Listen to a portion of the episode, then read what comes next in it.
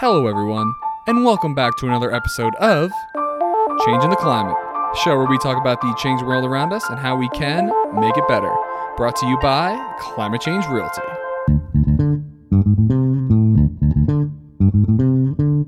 Alrighty, hello, hello, everybody, and welcome back, of course, to another episode of Changing the Climate. Welcome to season three. We are excited to be bringing this show all the way through the end of 2021 and to the future. And I am very lucky and excited, as always, to have my guest, Angela Maria Ortiz Roa. Sí, hola. Hola, happy to have you. And of course, we always get the show started with a little bit of background on who you are and how you got to be doing what you're doing at the moment. Wow, thank you. Well, thank you so much for inviting me. I'm really excited about uh, being part of your podcast. Like you said, my name is Angela Maria Ortiz Roa. My preferred pronouns are she, her, hers. And I am originally from Bogota, Colombia. And uh, I migrated to the US in 2001. So I've been here now for a long time, feels like. And uh, I think I'm just here because of a set of values and principles that were taught to me in my childhood about what I was important and how I was to relate to the people in my community, to the planet that I live in. And uh, I think it's just been a journey of materializing and living uh, those values. So I think that's a short answer. I can give you a lot more besides that. Um, but we can dive in as you ask more questions. Oh, and we definitely will. And I'd love to hear about some of the most important values that you've learned over your lifetime. Sure. I mean, definitely, I think my mom was just somebody that was always um, talking about care for people and care for the planet.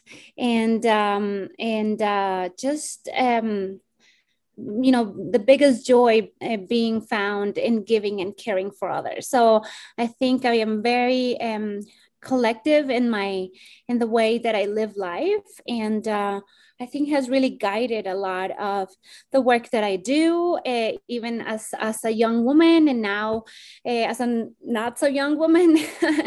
it, just always guided that. And I feel, I feel real lucky because I have been able to always um, work in areas that are in service of community. And it's been a long journey. I feel like definitely I was not prepared to live the life of an immigrant. You know, I feel like I was a very proud and um, excited Colombian, ready to get started in my to use my political voice when I was 18. And suddenly, within like six to eight months, my life changed, and I moved to the U.S. And oh, wow. that definitely had a huge impact in the way that I relate to that community because for a minute I didn't feel like I belonged. And it's it's not till very recently that I started feeling like this is this is me now. So so yeah, I think just those values of service and um and um collectivism i think that's really strong in the way that i live life the way that i raise my son and the way that i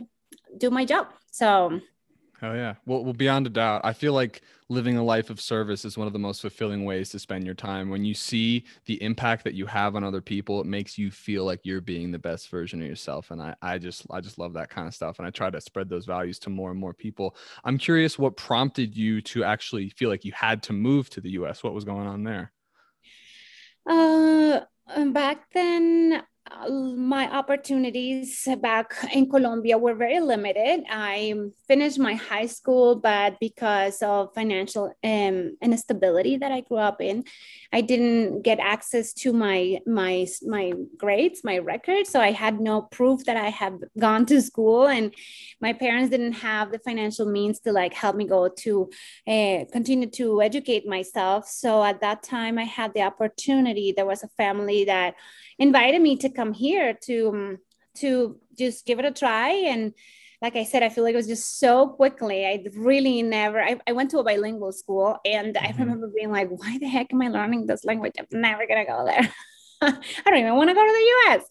And suddenly I was like, oh, I'm not only going to the US, I'm going to move and live it to the, in the US. So that was a little crazy. And um, I came here, you know, um, with the idea of you know furthering my education but really i just encounter uh, just a whole world. I came here and totally. I, you know, just eh, I've been supporting myself financially and my whole life. So Whoa. it took me a long time. I actually just finished my bachelor's degree, which is why I came before, like Congrats. like in May. So, but it took me forever, you know. So um, so yeah it's been a long journey but it's been just a journey just with filled with adventure and wonderful people along the way yeah i mean that's the way the journey should be um we're, we're happy to have you here and thanks for coming on the show obviously did you come here knowing no english at all no, I went to a bilingual school. I went, oh, to, went to bilingual Colombia. Yes, I just didn't understand why I was learning it because I my parents didn't have money to mm-hmm. come, mm-hmm. and I didn't really want it to come, and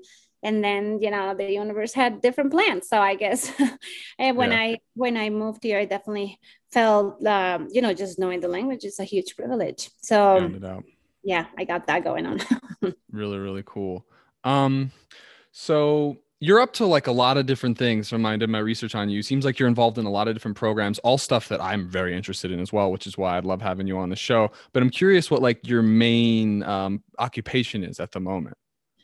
Um, that's a really good question. And yeah. in Spanish, I say that I am a todera, like I do a little bit of everything. So oh, yeah.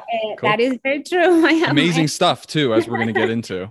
I have my hands in a lot of different things. I think is what creates, like, what really fuels my my creativity. And but I think the thing that you know I am the most involved with, besides being a mom, is um, most important job.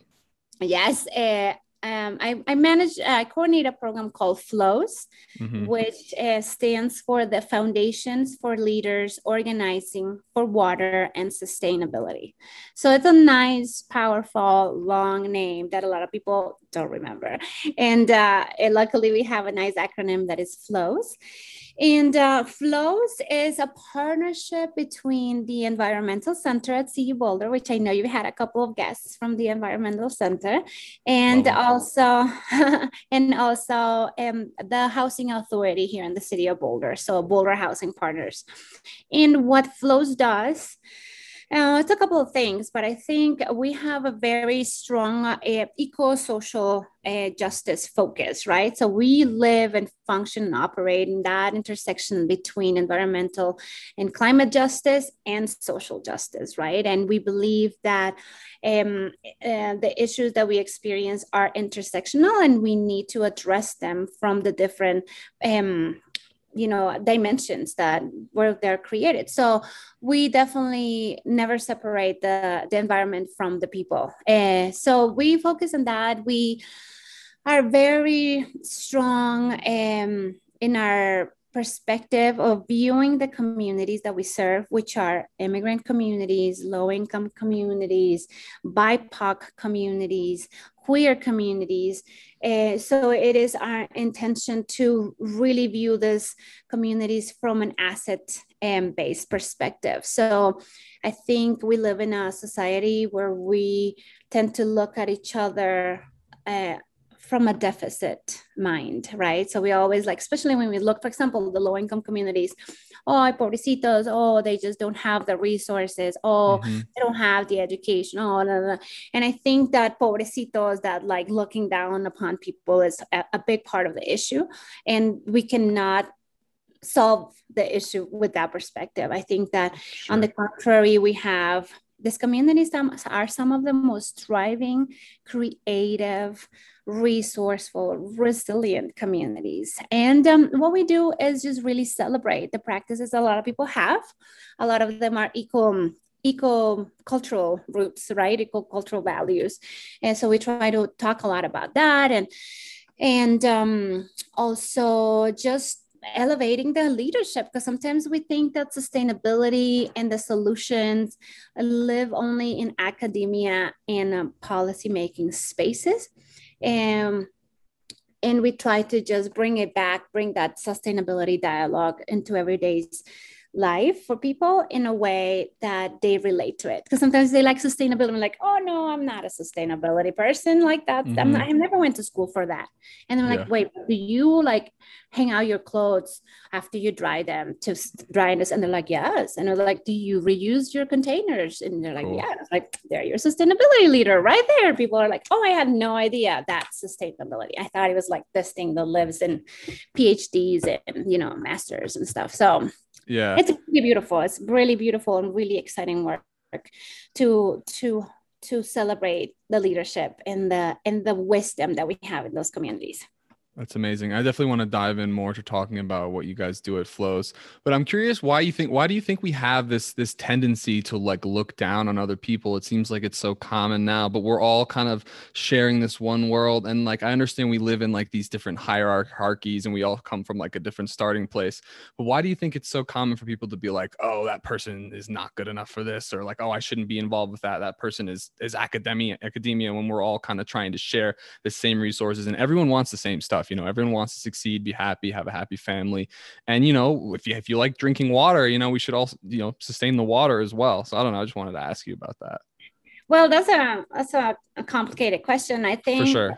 but i mean if if you really wanted me to answer it i would say that it is the way that we have been conditioned to, to think about each other. And i think mm-hmm. really it's rooted to me in colonialism right? I think is the moment that that we're trying to assert power over others and try to take over. Uh, we must bring people uh, mentally, physically down, like steal their humanity and their power, so that we can place ourselves above them and establish uh, that dominance. So I feel like it mm-hmm. really comes from that, and it really stems. And I think people are like, "Oh, but that's so long ago, and we're not dealing with." It. And it's, it's like, we're dealing, we're dealing with all the consequences and all the pain, and all the trauma that that that that brought i mean a lot of our social structures a lot of our political structures are rooted in those in those in that first contact and mm-hmm. and the way that you know um, our religions and our uh, politics and our systems were just uh, established in that hierarchy and i think that that's in order to maintain certain certain dynamics we have to to preserve that those uh, superiority or inferiority sure perspectives. I For think sure. So. It's complicated. Yeah, uh, a, life is complicated, and I really appreciate you giving a response like that. I think that makes a lot of sense. But how, how do you think we can, or how have you found in your life a way to to decondition yourself out of like these systems and out of this programming that we're always getting bombarded with advertising? We go through this this system of education. We all have these kind of program ways of thinking. When you you're looking to be more of a servant or, or lead a more virtuous life, how what do you find as effective ways to decondition yourself and kind of humanize everyone around you you know? Yeah uh, well i think it's a lifelong journey. I feel like definitely. like it's like self-inquiry. I think it's constantly um, exploring your blind spots. I think understanding that we all have them. And uh, And then sometimes it's really uncomfortable to recognize that you have stuff like that happening and i think it's not shying away from that discomfort but kind of embracing it in in efforts to transform yourself into some in a better version of, of you right? So i think it's constantly just like looking be like what's happening? Why did i say that? Or or why did i feel that? Or why did that person reacted to me? I didn't have you know like and i think it's just having an open mind and open heart. Um i believe that I think one of the most beautiful things that we can achieve is understanding that we are very different. Mm-hmm. And not only in our skins, in our values, in our languages, we are very different. I think trying to uh, um, strive for that. Um, homogeneidad like all that you know for everybody to be the same and think the same and you know mm-hmm. like i mm-hmm. think that's ridiculous and i think it's on sure. um it's not possible on the contrary i think and if you look at nature i mean the most the healthiest places are the ones that have the most variety the ones that are the uh-huh. most diverse and yeah. i think that is very powerful if we're able to continue to look at yourself with compassion and uh, with um, and with that desire and that commitment to stick through it even though it's uncomfortable even though you might have to go and apologize to somebody and say i had no idea what i was doing but I learned and I'm so sorry. Please keep me in check. Yeah. I think I love that. But it has to be very conscious. And mm-hmm. unfortunately, I think the moment that you start noticing these things, you cannot notice them anymore. So right. you know, sometimes like ignorance is a bliss, but um, I think that responsibility of uh, looking and constantly checking yourself, it's what allows for you to like deconstruct some of that narrative that that rules the world. So sure, yeah. Mm-hmm. Yeah, and beyond a doubt, we have too many problems going on for people to kind of just be like, oh, I'm just going to stay ignorant. I'm not going to try and improve myself. I think we need everybody to kind of get on this journey to try and become the best version of themselves they could possibly be because we need all hands on deck. So getting back into flows, I'm just curious, like, what's the day to day workflow kind of look like at flows?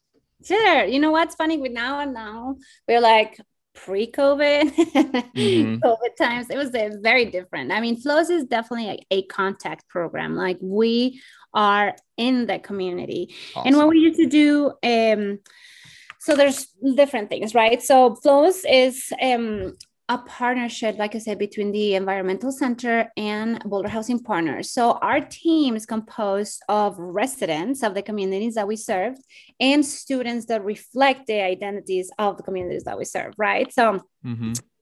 and uh, so we put these teams together before COVID, we will offer um, home visits uh, to people, and uh, we will offer like a really basic uh, water and energy audit uh, so we were coming in pairs and, you know, change the faucet aerators so that they use less gallons per minute, change the shower heads. We talked about um, behaviors about around consumption. Like I said, always very much from a celebratory place, not like preachy, because I feel like mm-hmm. when somebody's preaching you how to live like, it's like, you know, like, nope.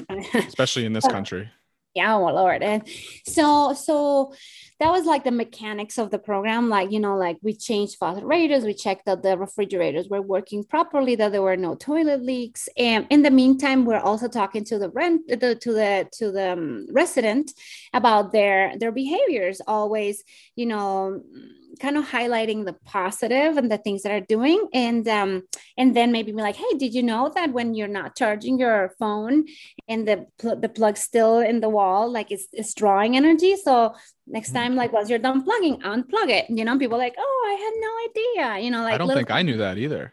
Hey there you go. It's called a phantom load. It's yeah. just pulling. So anything that is plugged in your walls even if you're not using them and they're not on um, they're they're drawing out energy. So so we tell that to people. People like oh i had no idea but people are more willing to try certain things when you recognize all the other stuff that they're doing. So like a little nice sandwich so positive a little idea to change and a lot of a lot of other positive right? So i think it's like so much easier to to receive Definitely. a message when there's celebration around what you are already doing so that was flows and we visited around i think close to like 500 of boulder housing partners homes and since 2016 when the program started as a pilot. wow until I think the end of 2018. So we knocked at every door. These services are totally voluntary. People don't have to have it. Um, but people most of the times were like coming in and we had these beautiful conversations in the spaces where are the safest for people, which are their homes. Like we're coming into their sacred space. So like uh, they're the ones in power. They're the ones who tell us you know like how they live their life. And we just listen we learn from them and then we provide a little bit of ideas that maybe they have not thought about. So that was flows in the community. And then to our team of, of technicians that are residents and students we always provided um, green job skills trainings right? So we have learned about just making biochar. We've learned about um, installing solar panels. We have learned how to install and the water. Um, this is always a hard one. The the rainwater catchment systems. Mm-hmm. We did that at a trailer park, so that we hooked the the gutters to big barrels to collect rainwater for the gardens, and we've done. Um, We've done a lot of training around eco social justice and leadership of color so that we understand the power that we have in our communities, knowing that sometimes here in Boulder, we lack a little bit of that diversity. So I think it's important for us to remind ourselves of looking uh, for leaders that look like that and that doesn't look that they don't look like the dominant a concept of what a sustainability leader looks like. So that's been like our internal trainings for our group, mm-hmm. The community, right? We have helped uh, collect feedback from community members for the climate um, action plan for the city of Boulder. Um, yeah, so we just and in touch with community. I think right. Uh, so when when COVID hit, we were about to roll out like a second round of home visits that was going to include the topic of indoor air quality. Mm-hmm. And uh, however, you know, you you know that was a little scary and we were all really stressed out there for a minute. So we felt like it was one we couldn't really be in touch with people and two it felt a little uh, tone deaf for us to be like hey like we might not know where we're paying rent with or how we're buying food but here's an indoor air quality monitor. Like, right. felt like it was not the right thing. So instead during the pandemic we just kind of you know focused a lot on food access. I think that was really important at the pandemic knowing that some of we saw some disruption in some of our our systems and that we were you know like running out of supplies in certain areas. And so we focused a lot on like local food production. We were able to host two virtual learning series where we invited like residents. Many of them are personal friends or my neighbors that are leaders are permaculturists are healers are um, hmm. so it was just it was it continued to be a celebration of the power and leadership in our communities just virtually. So yeah that's what we did in the pandemic. And right now with now that we're coming back or coming out of it it's time it's time for us to uh, again reassess and see what we can do in this like hybrid world where we still you know kind of healing from the trauma that mm-hmm. this pandemic brought to us as a, as a community. And then how can we implement programs that continue to foster that that sense of of collectiveness that i think we need yeah, and I love that. And I'm hoping to see you guys back out there because it sounds like the stuff you're doing is really cool and it's amazing to to get really involved with the community and you know just teach them, hey, you're you're doing some stuff right and you can do better and we all can as well. But on that thought, I'd love to ask you about um, your experience with urban agriculture and food justice. You're involved with this group Food Justice, right? I am involved with Boulder Food Rescue. Yes. Boulder, so Boulder Food Rescue. Yes, a BFR. Boulder Food Rescue is just one of the raddest, coolest organizations we have in town. And uh, my relationship to food is interesting. You know, like I come from like a culture that loves food, right? Like, I mean, I think all cultures love food, but you know, like say that. but my you know my my my dad's side of the family very much into cooking and i think that's how we all showed love is like hey yeah we went there and we brought you this or hey you're coming what do you want me to cook for you and like and then when I moved here, you know, one by myself at 18, and I was like, wait, how do you cook those things again? You know, like, and Over I phone. Think, I was like, please, like, what's the recipe? And I think my aha moment with food was when I came here. I had been here for a couple months and I was trying to like follow uh, the recipes that my parents were providing and I would make the food and I will eat the food and I would feel so sick. Like I would like feel bloated and uncomfortable. And I was like, why? I mean, I'm following the recipe. I have relatively the same ingredients like what's happening? So that was the first moment that i started looking at at food production in this country and i was like wow it's just the, the practices here are so different you know like so mm-hmm. large scale like so that's my first moment that i was like food is different like it looks the same but it's different right? And then uh later on in life it became real again when i became pregnant and i was like what do i eat to make a healthy baby and then it's like i think at that time it's like the organic thing was coming really strong. And so i started learning about these things and i've been really lucky to have a lot of really cool and smart friends and a lot of them were like permaculturists and they're like yeah there's this thing. And i was just like so i started learning about just how mm, not nutrient dense the food can be here right? Definitely and um, that was one of the things that I was just like, wow, I want to learn how to grow my own food because now I have to feed this baby. And uh, I don't not necessarily trust what's happening in the grocery stores and all these labels of organic stuff. So those were my first moments of like, I want to learn how to grow my own food. Then I took a permaculture design course and um, that just kind of you know from that somebody was like hey we need somebody that is bilingual to like manage this community garden. Do you want to do it? And i was like no like yes. What what is permaculture? Oh well that's an interesting question. Uh, permaculture. So it's a it's a um, it's a design system which uh, I think people related definitely to like your gardens and food mm-hmm. production, mm-hmm. but I think it really is related to everything. I think you can relate it to social structures. So, permaculture, like permanent cultures, regenerative cultures, you are trying to look and observe what's happening in nature and kind of mimic that in your design so that your mm-hmm. designs are self sufficient and you have to reduce the amount of input that you're putting besides the system kind of maintaining itself.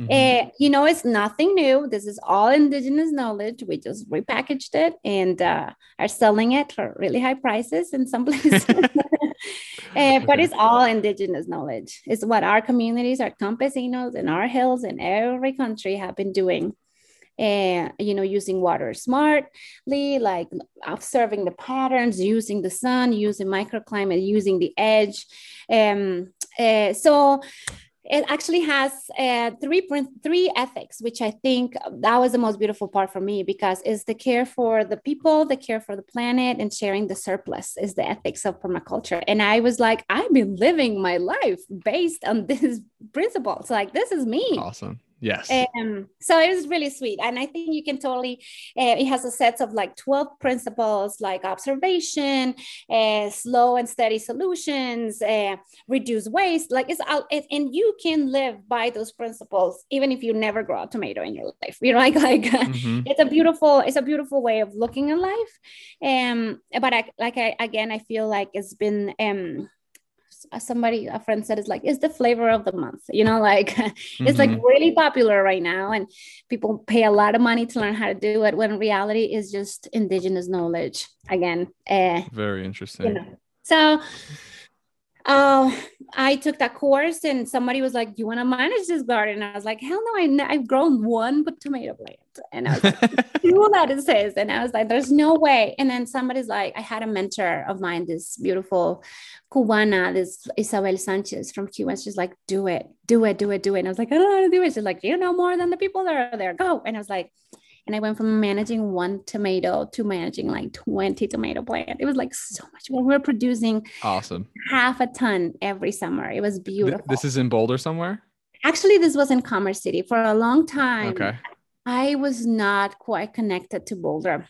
Mm-hmm. I lived in Boulder. I lived in Boulder a long, long time, but like a lot of the work that I did was in Denver, Commerce City um, and that just i think out of all the justices that i think that i touch and that i want to be part of the solution for i think food is one of my favorites yeah mm-hmm.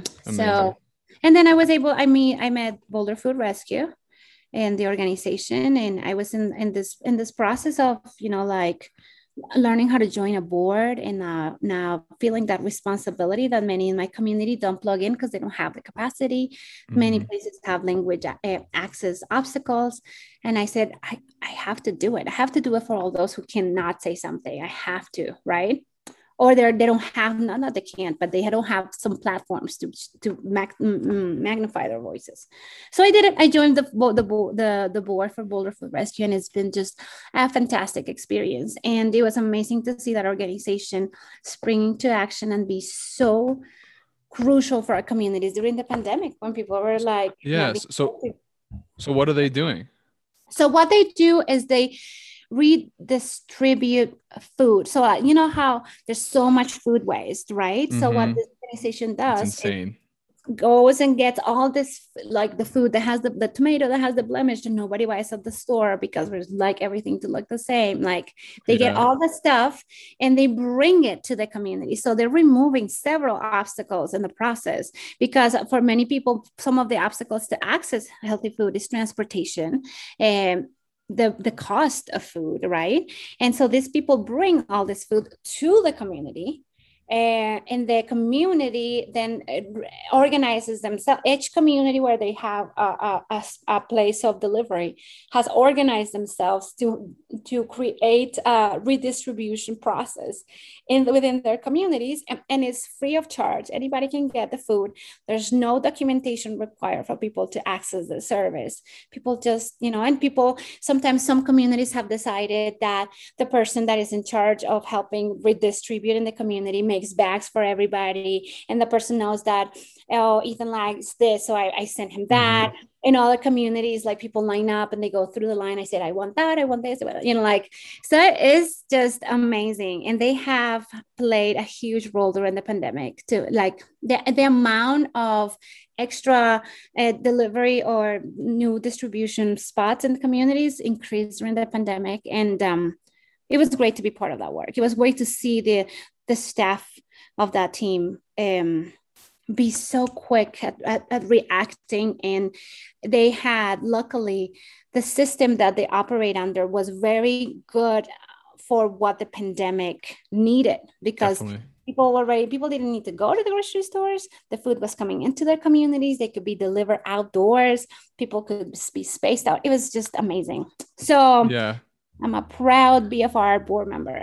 yeah. Well, it it sounds like an amazing organization. I'm so happy that there's people like that out there who are willing to kind of do work like that and and but I can't help but think about how that's kind of like a a band-aid solution to like a broken bone. Like, you know what I mean? Like what is there a way for us to change the system so we're not wasting tons of food that we that creates organizations to give food to people for free why couldn't like the system work so that everything is distributed out and we use all the resources sustainably?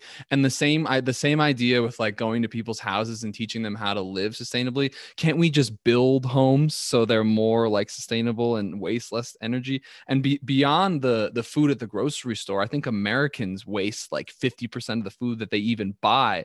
So it's like why are we living like this if it doesn't make any sense I agree with you. And it's funny because I was just having that conversation with my partner last night.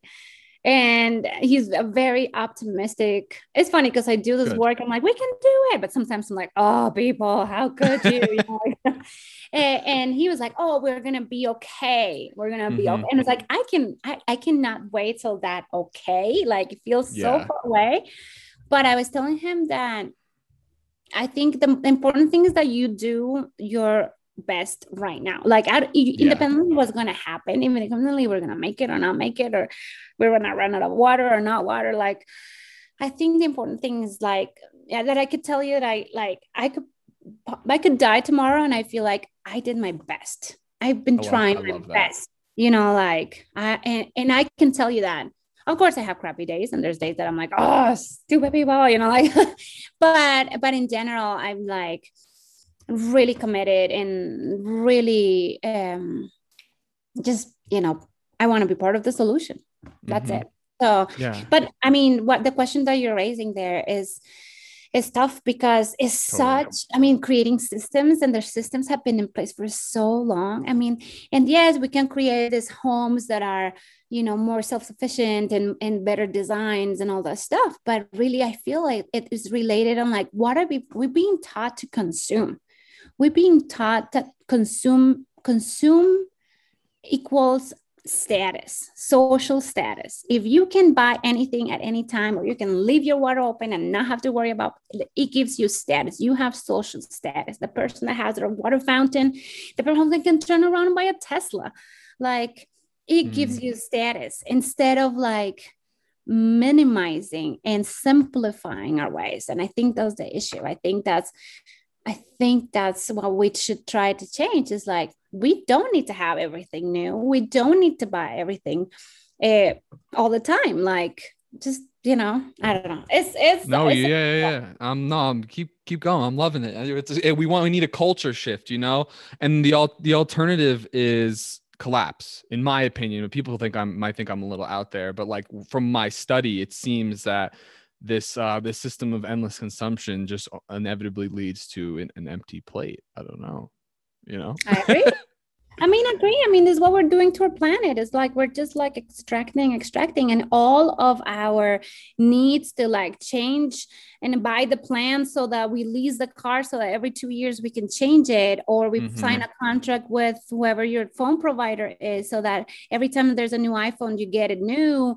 Like all that is just like extraction. All that stuff equates extraction somewhere else and usually it's not in your face. So that's where you're like whatever i just want a new iphone. Because you're not there mm-hmm. seeing where they're mining all the all the stuff that is needed to make your iphone right? But yeah I mean, it's it's huge. It's huge. and I'm glad. I feel like the more that we talk about it, and um, you know, the more we normalize this, the more we normalize the narrative, and we you know plant each other's ideas as seeds in our minds. And you make me think of things that I never thought, and I hope I make you think of things that you've never thought about before. And like everybody that's listening to us, we do that the same. Like, uh, but but it, it has it's is uh, and that's the part that when I was telling my partner yesterday, I cannot think about it being like oh it's gonna be solved like million uh, like a, thousand years from now. So don't worry, it's gonna be solved. It's like a thousand years from now. I'm not gonna be here. My kid is not gonna be here. But at least I'm thinking about it and doing for about it, uh, doing something about it now. Yeah, and thank even you for doing that. Even if it collapses, we're trying. I'm, we're, we're, I'm on board with you. I'm in the, I'm in the complete same attitude. Let's let's talk a little bit about um, your thoughts on inclusiveness in regards to like environmental stewardship, like how having more inclus- inclusion and diversity of thought, like we were talking about how we go back and forth and have different ideas. We can all have a space where we can talk freely and have all sorts of different people talking. How does that relate to um, taking care of the planet overall in a better way? Well, I think again is that idea of like diverse places being the most resilient in nature right? So i feel like the more voices and more ideas the more perspectives we can include anything the richer that field or you know becomes right? So i think uh, and that's something that we really celebrate and try to encourage in flows. Like we have a group i think probably right now we have around 10 technicians that are part of a group and we are so different. Not only do we come from very different countries in the world we speak very different languages we all look very different but we're very different in the way that we look at the problem and the way that we think that the solution is right so what is beautiful is that we've been able to create this space where I'm like, you know, I'm not in agreement with you. So, like, and and you can be like, okay, Angela, like, and we don't have to be in agreement. I think the powerful thing is that we can sit in that space, be in disagreement, and still love and care for each other and respect each other.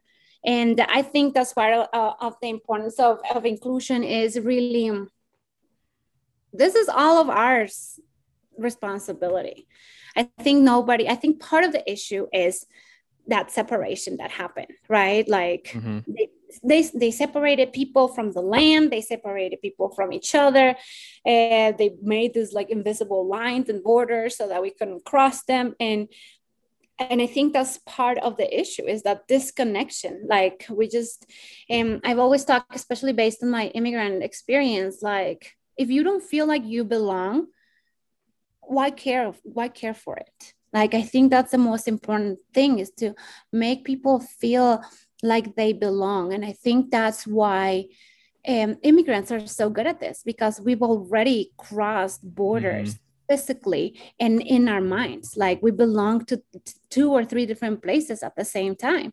So it's easier for somebody to be like and now i'm not just colombian like i was when i was 18 I am like, I'm a citizen of the planet. Like, you know, like I've lived here, I live there. So I think that sense of belonging and belong in the way that you are, not belonging because you and me are the same. And Now we belong because we look mm-hmm. the same and talk the same and think the same.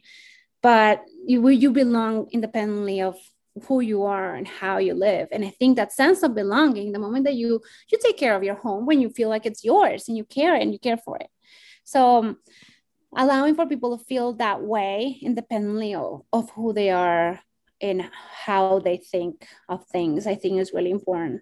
And understanding that um, being different from each other is a beautiful thing because we get yeah. to learn so much more from each other and we all thought the same and spoke the same and agreed on everything. How boring.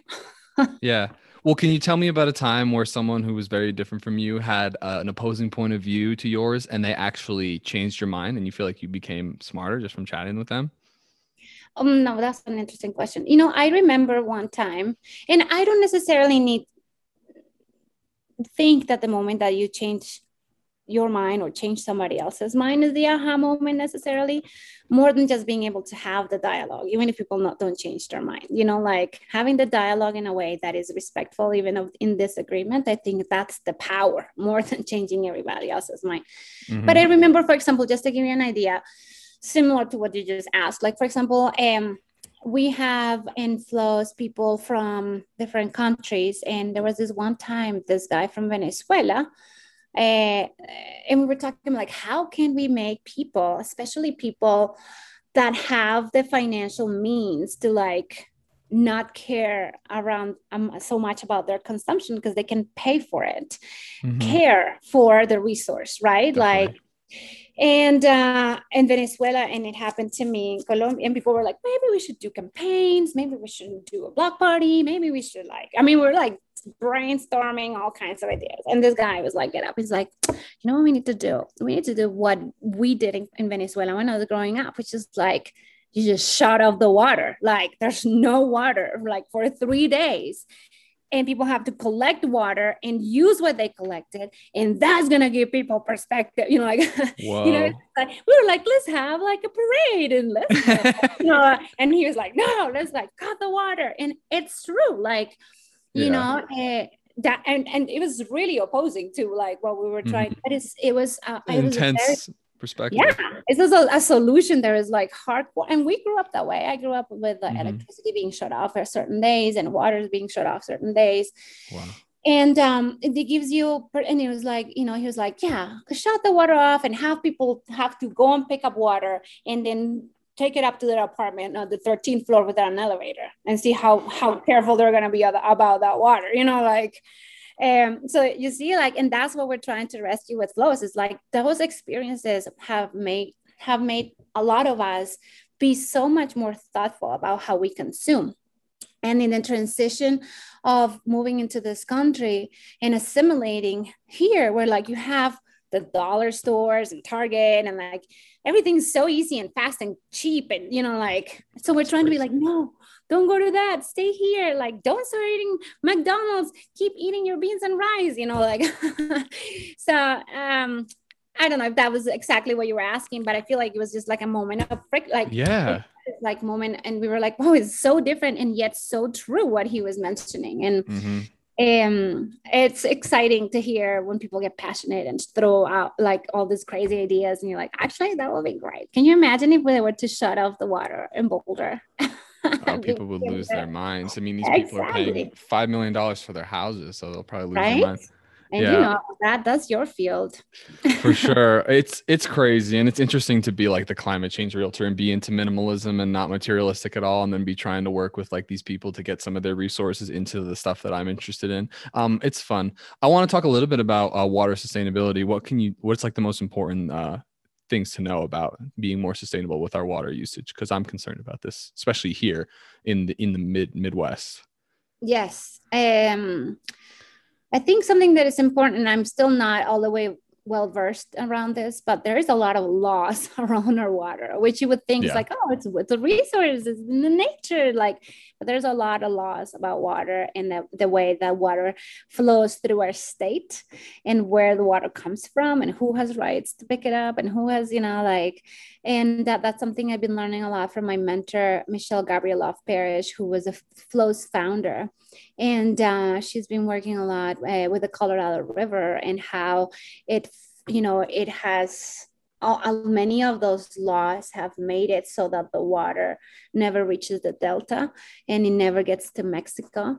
And um, so it is a resource that we have. It is a resource that we're contaminating, and you know our water is limited. We don't have we don't have endless water, and mm-hmm. um, um, I think it's just, uh, I don't know. I think we need to ask the indigenous communities that question. All right. Well, let's let's talk about that. That was my next question. Is uh, some key takeaways from your study of like ancestral, uh, ancestral living in like indigenous communities and how that compares to our Western, more like Western society. Right. Well, definitely our indigenous communities are the original stewards of the land the original environmentalists the yeah. ones that have they were all it was just part of of the culture and the values. It was just like there was not this connection from the land. It was we're part of it right? And we honor it and, and have cycles in it because we're we're in it right? So so i think that has been just very humbling. I feel like um, Flows is committed to open spaces for those voices to lead because I feel like now that we're like in like a very critical moment. I think people are starting to be like, wait, indigenous knowledge, wait, permaculture, you know, but we're not letting the communities be the ones that lead. We're taking the knowledge and applying it in certain places, but it's not the communities that are leading a lot of the time. So I think that's what we need to do. I think um, we should just get out of the way and let and let and let people uh, that have had this connection and had these values and had this way of living in nature with um, in nature no in balance with nature uh, to be the ones that lead us i feel like you know i think that could be part of the of the reparations that that uh, we owe a lot of this communities there the mm. you know the um, it's just it's just to have access to land and to continue those practices that were stolen and now like and now we package permaculture and sell it for thousands and thousands of dollars a course when reality is indigenous knowledge. And the majority of the people i'm telling you that are teaching those courses are not indigenous people. Right yeah, well, that gets back to what we were talking about earlier the stigma of how we look down on other people because they're different from us or they have different views. But at the end of the day, as soon as we like their idea, we'll just take it, repackage it, and say it was our own and then spread it around. So it's all it's all dense, complicated topics, and I'm happy to just kind of go over everything with you today. Um, I, I, one of the last questions I wanted to ask you is how do you stay optimistic when you're aware of how many horrible things are going on and how we all live in these systems that we either respect or we don't, and we want to make them better. But you see, you're talking about it being successful a thousand years down the line, and we and you and I both know we need more more effort today. So uh, um, maybe an experience that has led you to be op- optimistic because you seem like a very optimistic, positive person, which is why it's been really fun talking to you. And I'm just worried, uh, not worried, sorry, um, curious about how to continue this for myself, my audience, and everyone else around us amidst conflict.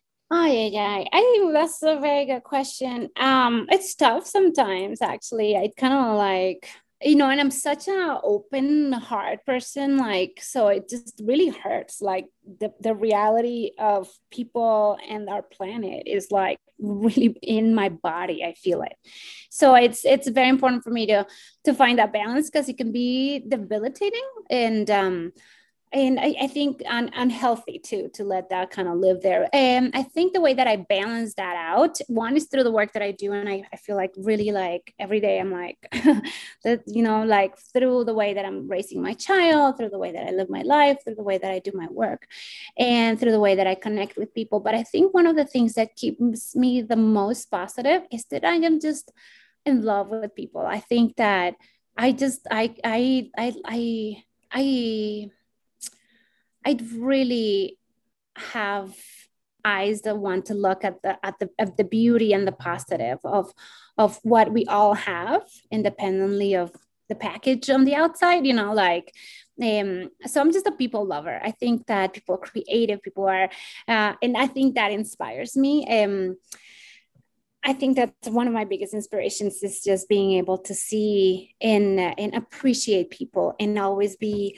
um, try to be as compassionate because you don't know you don't you don't know what's happening with that person or why they're acting that way or why they're being hurtful in certain you don't know what happened to them. And that could be just uh, um, a reaction to like protect them you know like you have no idea. So i feel like i have this capacity to look at people uh, from a very compassionate place in my heart and that gives me hope because you usually can find the issue that is the reason why people are acting a certain way is rooted usually in sadness or anger or trauma or something. So if we were able to like give that person that little love in that place where they hurt then people will be better. But i also have to think about the now. Like i cannot think if we're gonna make it if we're not gonna make it. Like that is really concerning and and uh, scary to think about.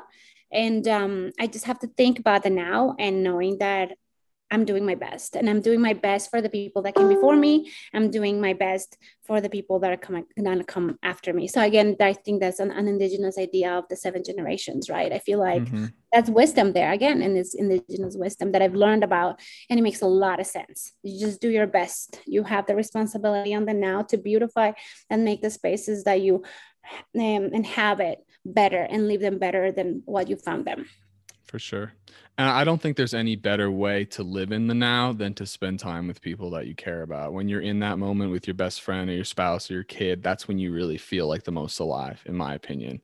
Yeah. So uh, I love that answer. That that I think I think I'm on the, the same path. We need to get so that's why good thing COVID's over because we need to get out there and socialize again because I'm I'm dying for it. Um, last question. I'm gonna tell you something. I'm gonna tell you, COVID is not over.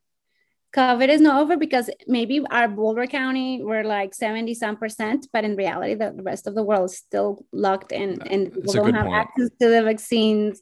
And like people like me right now, I'm like, oh yeah, let's go socialize. One of my I have an uncle that is in a coma for a while. Like, you know, like Sorry so I that. think it's important to recognize that a lot of people are still in it.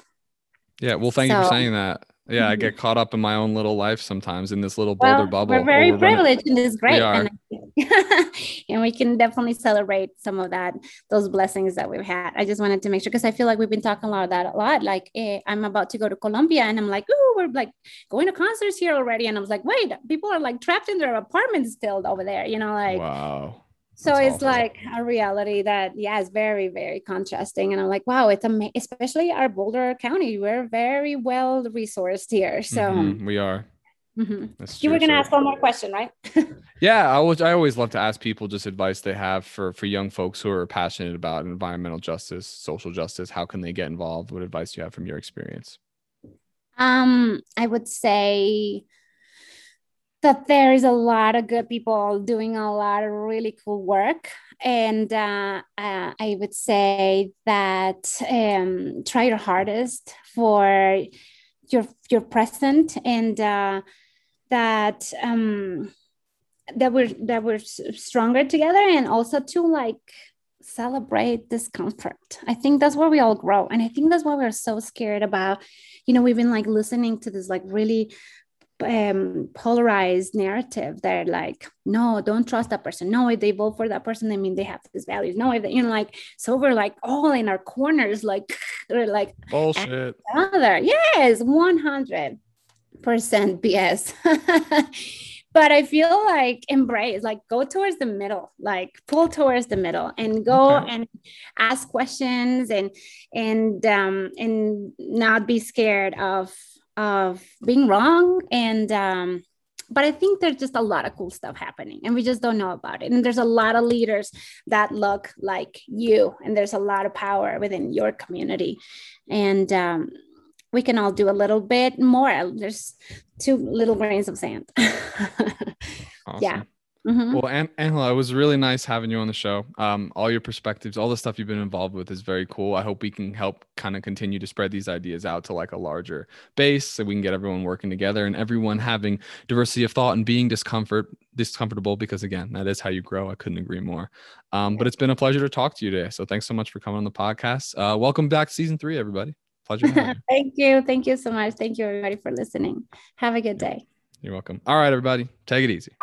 Thank you so much for tuning in to another episode of Changing the Climate, the official podcast of Climate Change Realty. If you are very passionate about these issues and you know anyone considering buying or selling a home anywhere in the USA, then please visit ccrboulder.com today.